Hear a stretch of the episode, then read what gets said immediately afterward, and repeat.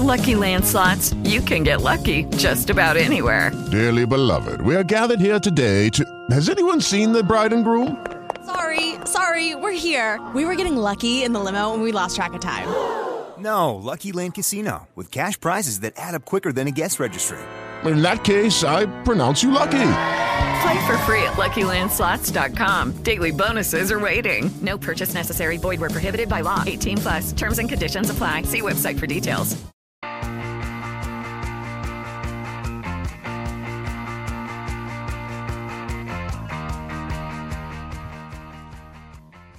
E benvenuti a questa sedicesima puntata della seconda stagione di Fuori di Coppa, è la venticinquesima in totale e mi dispiace dire che è l'ultima. Io sto in silenzio perché non, non, ho la forza di parlare quasi. È l'ultima puntata di Fuori di Coppa, è finita la stagione calcistica, finisce anche l'avventura di Fuori di Coppa. Io sono Nicolo Del Vecchio e con me l'avete già sentito, c'è Alfredo Toriello. Ciao a tutti quanti. Ciao Alfredo, è un compito difficile ma lo dobbiamo portare a termine. Vediamo gli aspetti positivi, ci siamo fermati alla sedicesima e non alla diciassettesima. No, e soprattutto finiremo con un numero di puntate 25, con 25 puntate all'attivo, quindi un numero multiplo di 5 o comunque pari, che è anche abbastanza soddisfacente. Direi di sì, non ci possiamo assolutamente lamentare. Non ci possiamo lamentare. Di che cosa parliamo oggi? Allora, oggi parliamo prima di tutto top and flop eh, di tutta quanta la stagione calcistica insieme a Fabrizio il sindaco Grasso. Poi, siccome ormai la stagione calcistica diciamo che si è chiusa, almeno quella del calcio giocato, parliamo un po' di movimenti di mercato e quindi di Barella all'Inter insieme a Valerio Di Fonso,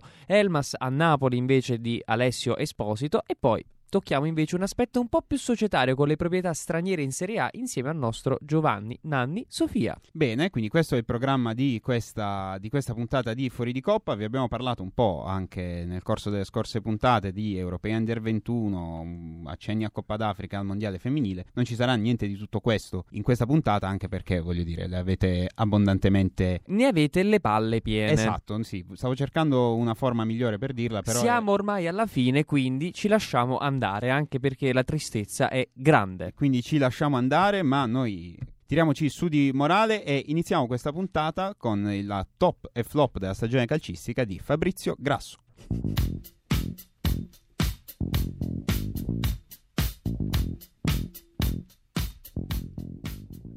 Ciao Fabrizio. Ciao. Sei contento di tornare con la tua classica rubrica? Sì, sono contento di tornare per quest'ultima volta in cui sono presente nel un nostro ri- podcast, tornando alle origini. Un cioè ritorno alle origini per l'appunto. Esatto, è come scavare nella propria personalità e tornare a fare quello per cui sono nato. Erano i top e flop, quella volta era del mondiale lo scorso anno, quest'anno facciamo un top e ricordiamo e flop. anche che c'era lo Yodel. Esatto, esatto, stavo per dire proprio questo, c'era un bellissimo Yodel. Un bellissimo e fastidios- fastidiosissimo e altissimo Yodel che mi accompagnava, tanto che a volte non ci sentivamo nemmeno. Ma va bene. Valerio, eh... adesso dovresti mettere lo Yodel. Ma Valerio lo metterà dopo lo Yodel. Dai, non dicevamo dovremmo fare i top e flop della stagione calcistica in generale che si è, oddio, non appena conclusa, a meno che non consideriamo le coppe internazionali, ma facciamo un po' il punto per quanto riguarda la stagione. In Italia sicuramente poss- il top principale che mi verrebbe da segnalare su tutti è l'Atalanta. Mm-hmm. Assolutamente. Assolutamente perché la Grazie, ecco, ecco, la regia di Valerio Di Fonso che si fa sentire. E l'Atalanta sicuramente che, che, non dà numeri, stiamo a posto. Che ha chiuso la stagione qualificandosi addirittura in Champions, superando le aspettative ben, ben oltre. E eh, notizie di poco fa, d'altronde, che si è guadagnata addirittura la scala del calcio per giocare le partite di Champions. Quindi... Infatti, a San Siro si giocheranno le partite di Champions dell'Atalanta perché il loro stadio comunque è sotto lavori. Ricordiamo anche una piccola curiosità che avevamo lanciato su Fuori di Coppa all'interno dei nostri post dove c'erano anche i tifosi che andavano a prendere dei piccoli pezzi proprio a picconate per portarsi a casa lo stadio degli atleti azzurri. Beh, se ci fosse una cosa del genere a Picerno, credo che anche tu ti porteresti a casa un pezzo dello stadio o, o il San Nicola per quanto riguarda sì, Nicolò. assolutamente. Ci ho provato a portarmi qualche sediolino ogni tanto, però non ci sono mai riuscito. Ma andiamo avanti. Ma andiamo avanti perché San Siro, che ci collega all'Atalanta, eh, ci porta a uno dei flop della stagione che è il Milan perché sicuramente c'era stata una una campagna acquisti che doveva portare la, la formazione rossonera a tornare nei, nelle prime quattro posizioni della, almeno della classifica La classifica di campionato ha portato il Milan a qualificarsi in zona Europa League, ma sappiamo benissimo che a causa del fair play finanziario, altra ecatombe del Milan, non parteciperà nemmeno quest'anno alle coppe. Dopo che l'anno scorso ci ha partecipato ed è uscito ai gironi, quest'anno dice forse è meglio che non ci partecipiamo. Comunque è un peccato Non- vedere una squadra così blasonata Ormai ho perso le a- speranze. a questo praticamente a queste ecatombe. Non ho citato nei top volontariamente la Juventus perché secondo me la Juventus ha semplicemente in campionato mantenuto le aspettative. Ci sapeva che avrebbe vinto il campionato, si sapeva anche, era prevedibile che l'avrebbe vinto con diverse giornate d'anticipo. Potrebbe essere intesa come flop per quanto riguarda il campo europeo, questo sì, anche se si è trovata ad affrontare una squadra che ha dimostrato di essere nettamente superiore, da cui sembra che la Juve voglia attingere, da quello che si sente da Delict, che pare,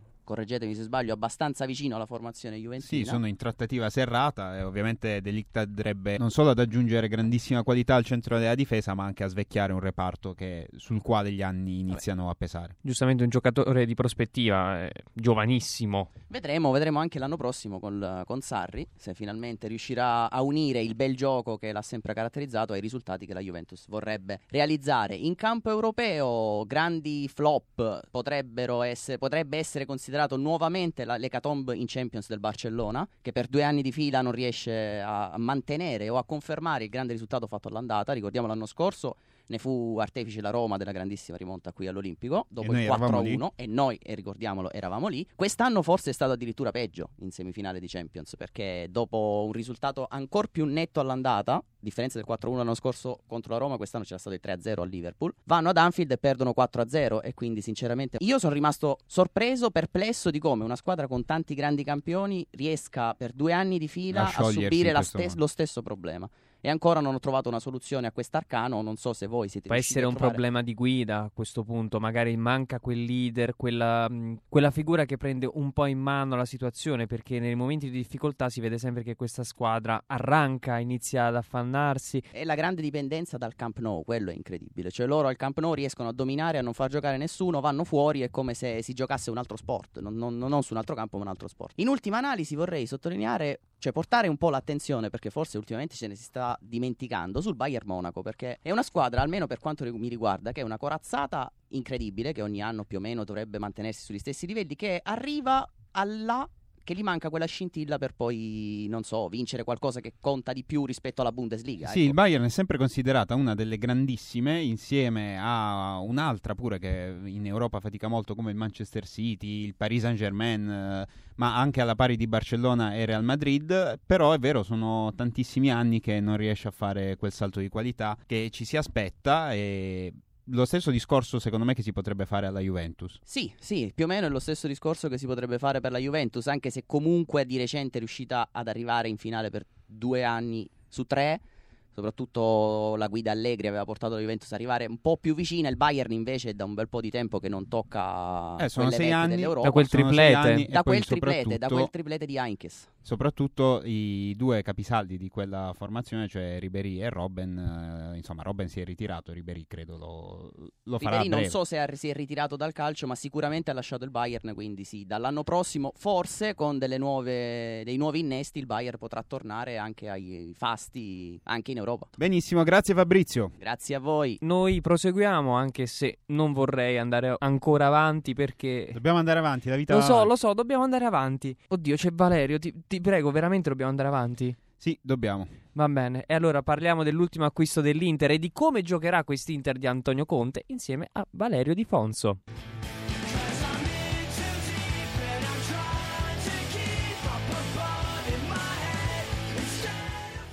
Ciao Nicolò, ciao, Ciao. Alfredo. Non Ciao. siate così tristi però. Sì, sta finendo fuori di coppa, ci dispiace a tutti, però... Eh, dispiace anche che sei qua, eh.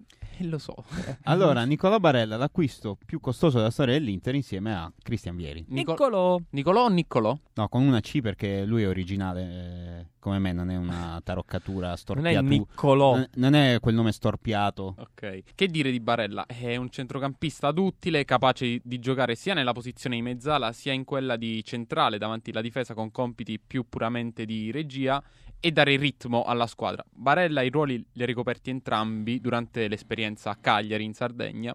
eh, Maran lo ha impiegato come regista quando doveva affidarsi al 3-5-2 e poi gli ha cambiato posizione eh, in favore del 4-3-1-2 dandogli i compiti da mezzala che sono fondamentalmente gli stessi compiti che gli affida Roberto Mancini in nazionale nel suo 4-3-3. E nell'Inter di Conte quello del regista è un ruolo essenzialmente già coperto con Brozovic e che rimane anche Borca Valero come sostituto perché Brozovic è quel giocatore che ha, in- ha, dato l'anno scorso ritmi alla squadra dopo che Spalletti gli ha ricucito quel ruolo. Più probabile quindi che Barella faccia quello che faceva Marchisio nei tempi della Juve di Conte, ovvero incursore. L'incursore, sì, proprio il numero 8 della squadra, quell'incursore dal piede buono che due stagioni fa, tra l'altro a Cagliari, è riuscito anche a trovare gol con continuità perché segnò ben 6 reti due anni fa eh, in campionato. L'anno, quest'anno invece la porta l'ha vista un po' di meno, solamente una rete, eh, però è indubbiamente un giocatore di qualità che può far fare quel salto di qualità al centrocampo dell'Inter. Anche perché in fase di transizione positiva, avere un centrocampo pieno di giocatori di qualità, quali possono essere Brozovic, Sensi,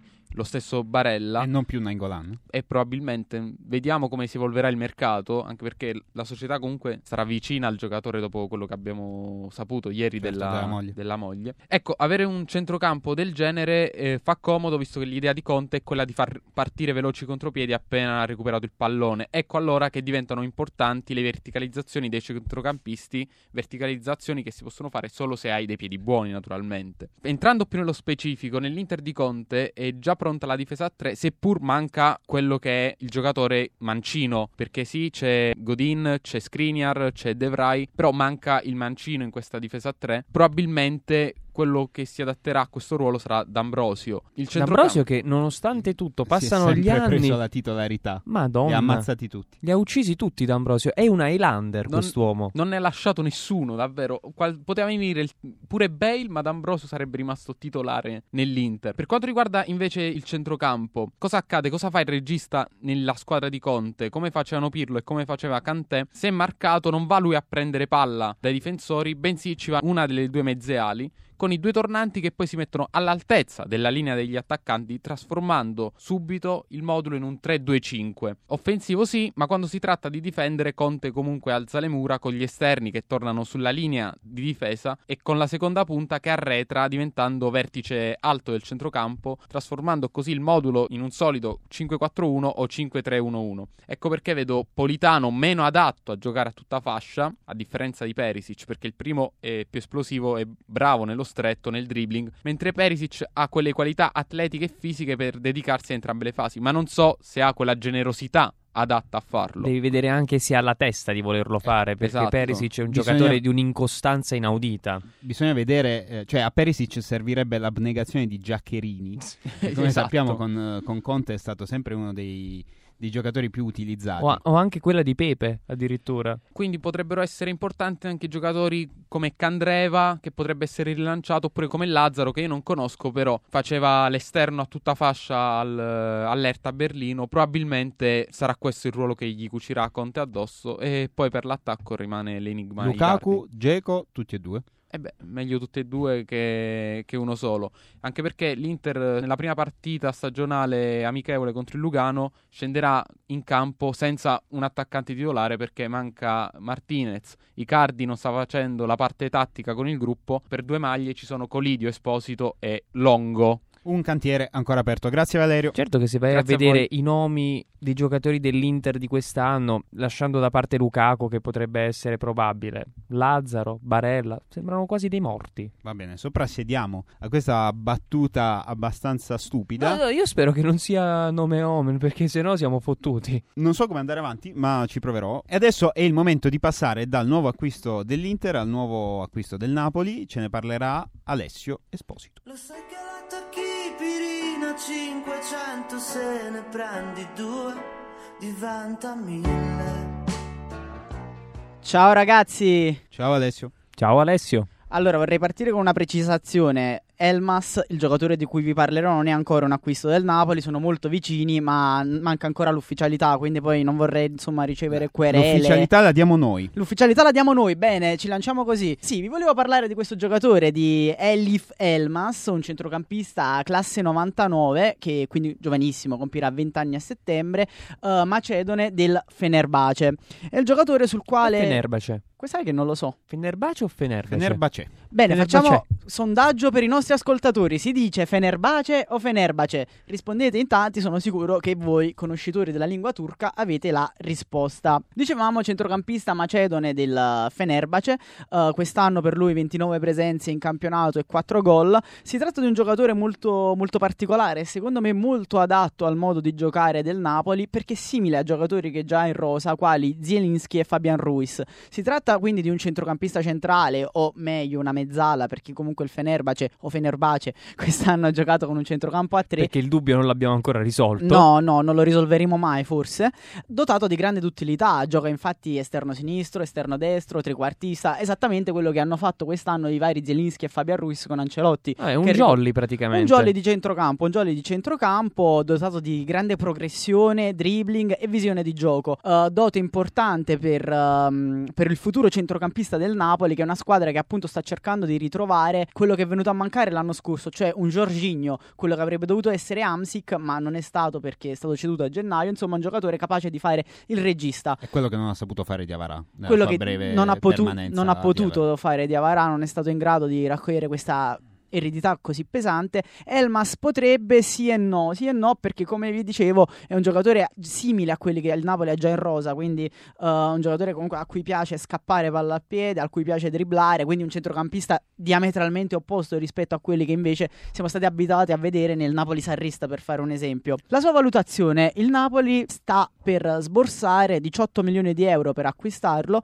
quindi un acquisto non eccessivamente esoso però se consideriamo che il ragazzo non ha neanche 20 anni ci rendiamo perfettamente conto che è una cifra molto alta, una cifra molto alta soprattutto per il Fenerbace o Fenerbace, perché Basta, Eh, scegliamone una. Fenerbace. Fenerbace, ok, Fenerbace. Per il Fenerbace perché Per la squadra turca. per la squadra turca di Istanbul o Istanbul Ah. per la squadra turca perché vorrei ricordare che la cessione più alta fatta dalla squadra turca è stata quella di Moussa Sow nel 2015 per 16 milioni all'Alali. Di chi? Sow, So. l'enigmista. Ah, te lo so per chiedere io. È, è andato in triciclo alla Lali. Quindi insomma questo ci fa capire Meno male che era quello più costoso. Questo ci fa capire quindi insomma la portata di questo giocatore che ricordiamo, anzi non lo ricordiamo perché non l'abbiamo mai detto, è stato acquistato due anni fa da Rabotnitsky, squadra della... Chi? Rabotnitsky Ora Botnicki. per 500.000 euro, squadra della Macedonia del Nord, perché voi esperti di geopolitica sapete bene che adesso chiama si chiama Macedonia non del si chiama più... Per quindi- non confonderla con la regione greca della Macedonia. Esattamente, O esat- dessert. Vaffanculo. Quindi immagino che i telecronisti dovranno dire non più il centrocampista macedono, ma il centrocampista macedone del nord. Concorderete con me? Sì. Va bene, quindi questo insomma è Elmas, un giocatore che si va a inserire perfettamente in un contesto tattico come quello di- del Napoli di Ancelotti, in cui eh, i ruoli sono molto fluidi, c'è una grande variabilità, tutti devono saper giocare ovunque. Certo, io ho una perplessità: al Napoli resta ancora un solo incontrista che è Allan, un giocatore sì incontrista, ma anche cui piace spingersi in avanti. E io credo che quindi sul mercato il Napoli possa ancora andare a cercare un ulteriore centrocampista che possa fare un po' eh, da vice al giocatore brasiliano fresco vincitore della Coppa America. Non sarà certamente James Rodriguez, che, per il quale le trattative sono in corso e sembrano ben avviate. Che facciamo? Diamo l'ufficialità o no? non me la sento. No, questa non ce la me sentiamo sento, ancora. Non me la sento. Però, insomma, l'acquisto di Elmas, e questo insomma è quello che voglio provare a comunicare in questo mio ultimo intervento di sempre a fuori di coppa, è in linea con un progetto tattico che ho provato a raccontare in quest'anno, in cui il Napoli ha optato per un modulo fluido, a volte si impostava a 3, a volte a 4, il centrocampo era soltanto nominalmente a 4 perché poi erano 2 più 1. Abbiamo visto tante variabili e Elmas è appunto un giocatore che è perfetto per questa filosofia, quindi io credo che eh, Ancelotti abbia avuto un'importanza da non sottovalutare nella scelta dell'acquisto di, di questo giocatore, testimonianza della sinergia che esiste fra lui, Giuntoli e De Laurentiis. Grazie Alessio. Grazie Alessio. Grazie a voi. E salutato Alessio Esposito, noi proseguiamo e parliamo dell'aspetto societario di queste proprietà straniere che sono sempre più presenti in Serie A, insieme al nostro Giovanni Sofia. Dormo sull'erba, ho molti amici intorno a me, innamorati in piazza grande. Ciao Alfredo, ciao Nicolò, siamo tornati all'antico con questa colonna sonora dopo esserci separati nell'ultima puntata. Sì, parliamo di proprietà straniere, avete detto benissimo, perché se all'estero si fanno i conti in tasca a eh, sceicchi magnati russi e anche si aggiornano le bacheche di quelle che sono le squadre con tanti trofei che vengono portati a casa alla fine di ogni stagione, lo stesso non possiamo dire per il campionato italiano, dove pure le proprietà eh, straniere stanno progressivamente arrivando, ma dove un po' per motivi che possono essere eh, svariati, queste non eh, corrispondono ad un'impennata di successi per quanto riguarda i club di appartenenza. L'argomento diventa attuale un po' perché il Milan con una proprietà straniera è stato escluso dalle competizioni europee, un po' perché la Fiorentina dopo tanti anni di presidenza della Valle è passata alla proprietà italo-americana di eh, Commisso. Ma eh, andiamo oh, con ordine perché il primo a sbarcare nel eh, campionato italiano da un punto di vista eh, temporale è eh, Joey Saputo, e cioè il presidente del Bologna. L'hai sempre saputo. Va bene Alfredo, per fortuna eh, finisce È oggi fuori di dai. coppa e così finiscono anche le tue battute orride.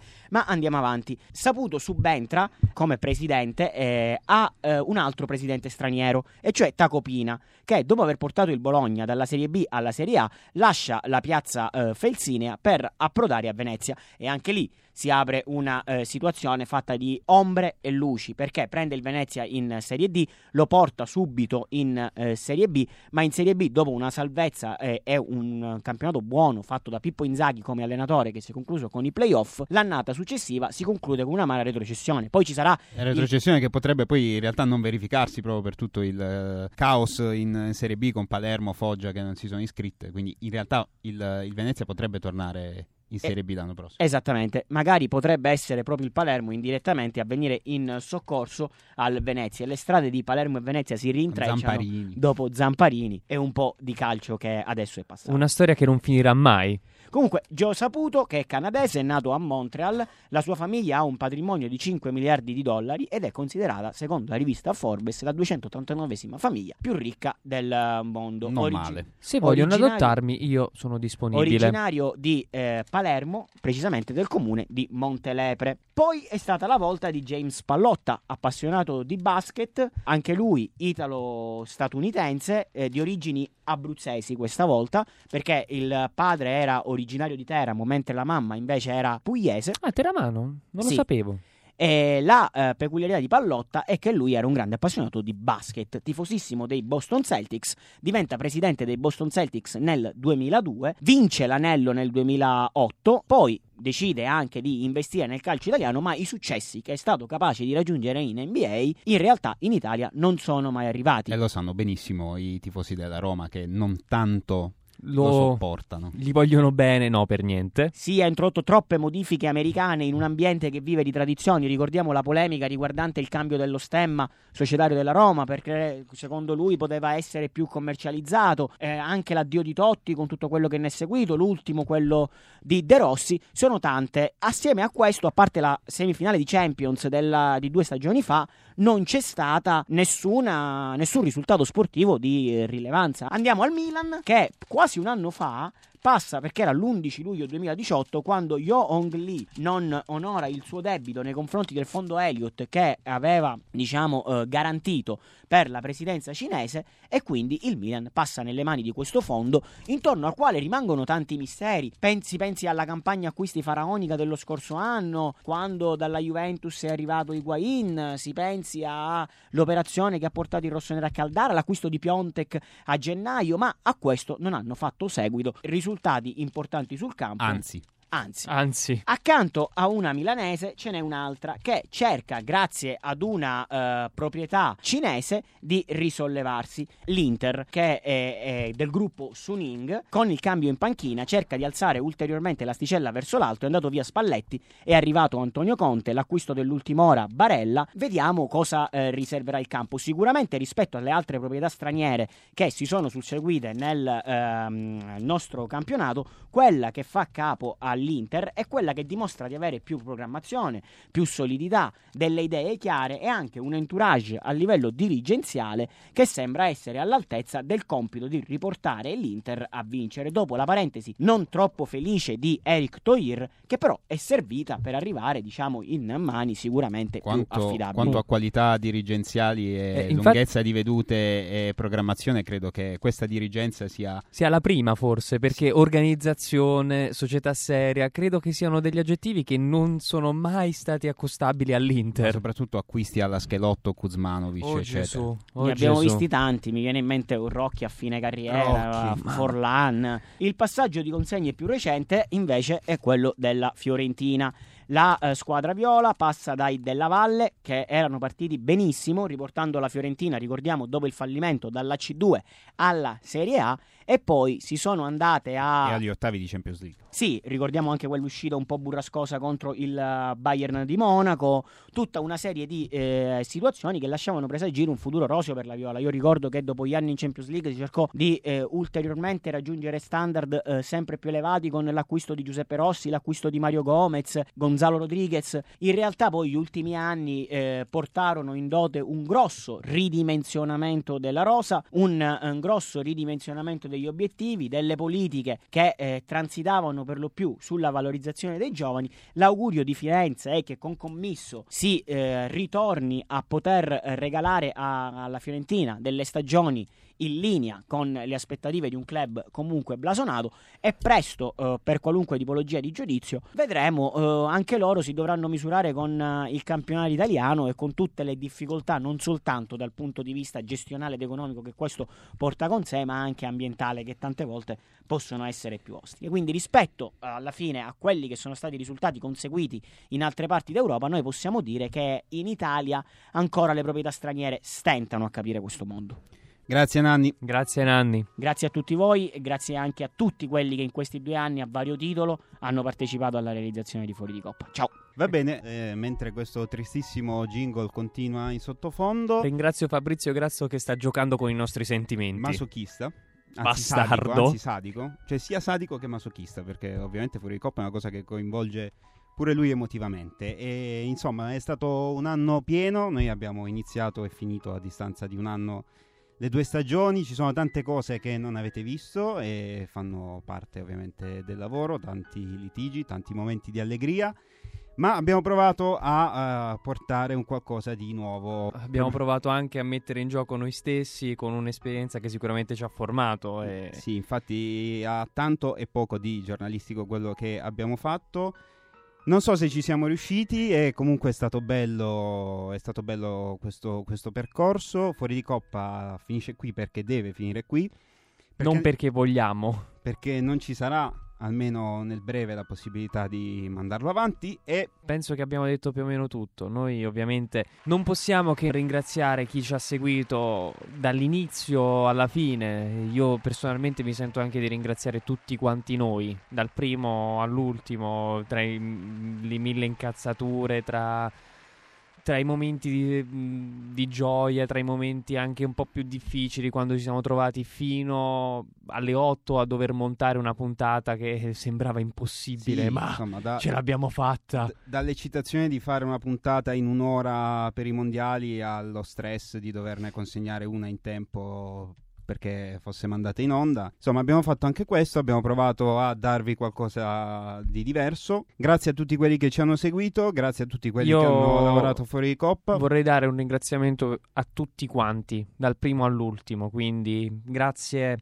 alla regia di Fabrizio Grasso, la sua puntualità svizzera, come sempre. come sempre, ovviamente. Grazie a Valerio Di Fonso perché anche se lo prendiamo sempre in giro, ci scherziamo tanto e comunque tutti quanti i post che vedete, almeno la maggior parte, sono suoi, quindi il suo lavoro è indiscutibile. In- è incommiabile. Grazie ad Alessio Esposito, ovviamente, perché a parte che io non ho mai sopportato Calcutta, che come si presentava, che lo, lo odiavo fino all'ultimo. Non, non, non, so che cosa dire per Alessio, perché è una persona fantastica. Cioè, veramente porta una, una gioia di vivere incredibile. Avrete, nonostante, avrete... Lui, nonostante lui odi il mondo Avrete tante modo volte. di discuterne in camera da letto, se, Ovviamente. se, se vi va. Grazie a Nanni, direttore, omeo, cioè la persona più organizzata, più dritta che ci riportava sempre all'ordine nel momento giusto. Grazie a lui, grazie a Francesco Pietrella, perché Bucchi voi forse non la sapete, noi la sappiamo, ma vi lasciamo con l'incognita. Oggi con, con l'incognita. Francesco no, non è con Oggi noi. Francesco non c'è perché è in giro per l'Italia, però grazie anche a lui. Ovviamente siamo, siamo tanti da dover eh, ringraziare. Anche Gabriele, Gabriele Imperiale che il nostro videomaker. Il nostro videomaker, senza di lui, ovviamente, tanti video che avete potuto ammirare non ci sarebbero stati. Sono stati dei bei trailer alle puntate in cui abbiamo avuto i super ospiti e poi eh, vabbè, il Think poi... Pink. Cosa dire di Francesco, pure lui, Francesco Teodori? È una rubrica che è apprezzabile non soltanto dall'aspetto calcistico, ma soprattutto quello più rosa. È una persona di una duttilità inaudita, Francesco, che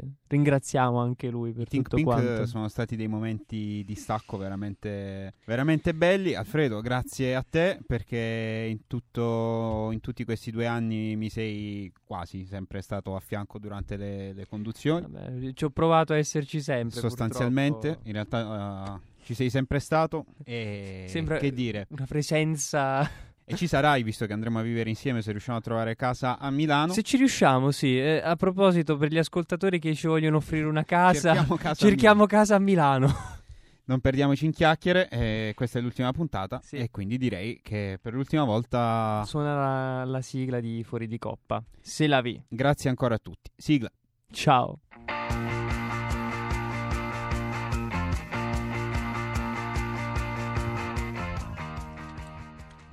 Hello, it is Ryan, and we could all use an extra bright spot in our day, couldn't we? Just to make up for things like sitting in traffic, doing the dishes, counting your steps, you know, all the mundane stuff. That is why I'm such a big fan of Chumba Casino. Chumba Casino has all your favorite social casino style games that you can play for free anytime, anywhere with daily bonuses. That should brighten your day a little. Actually, a lot. So sign up now at chumbacasino.com. That's chumbacasino.com. No purchase necessary. Group. Void were prohibited by law. See terms and conditions. 18 plus.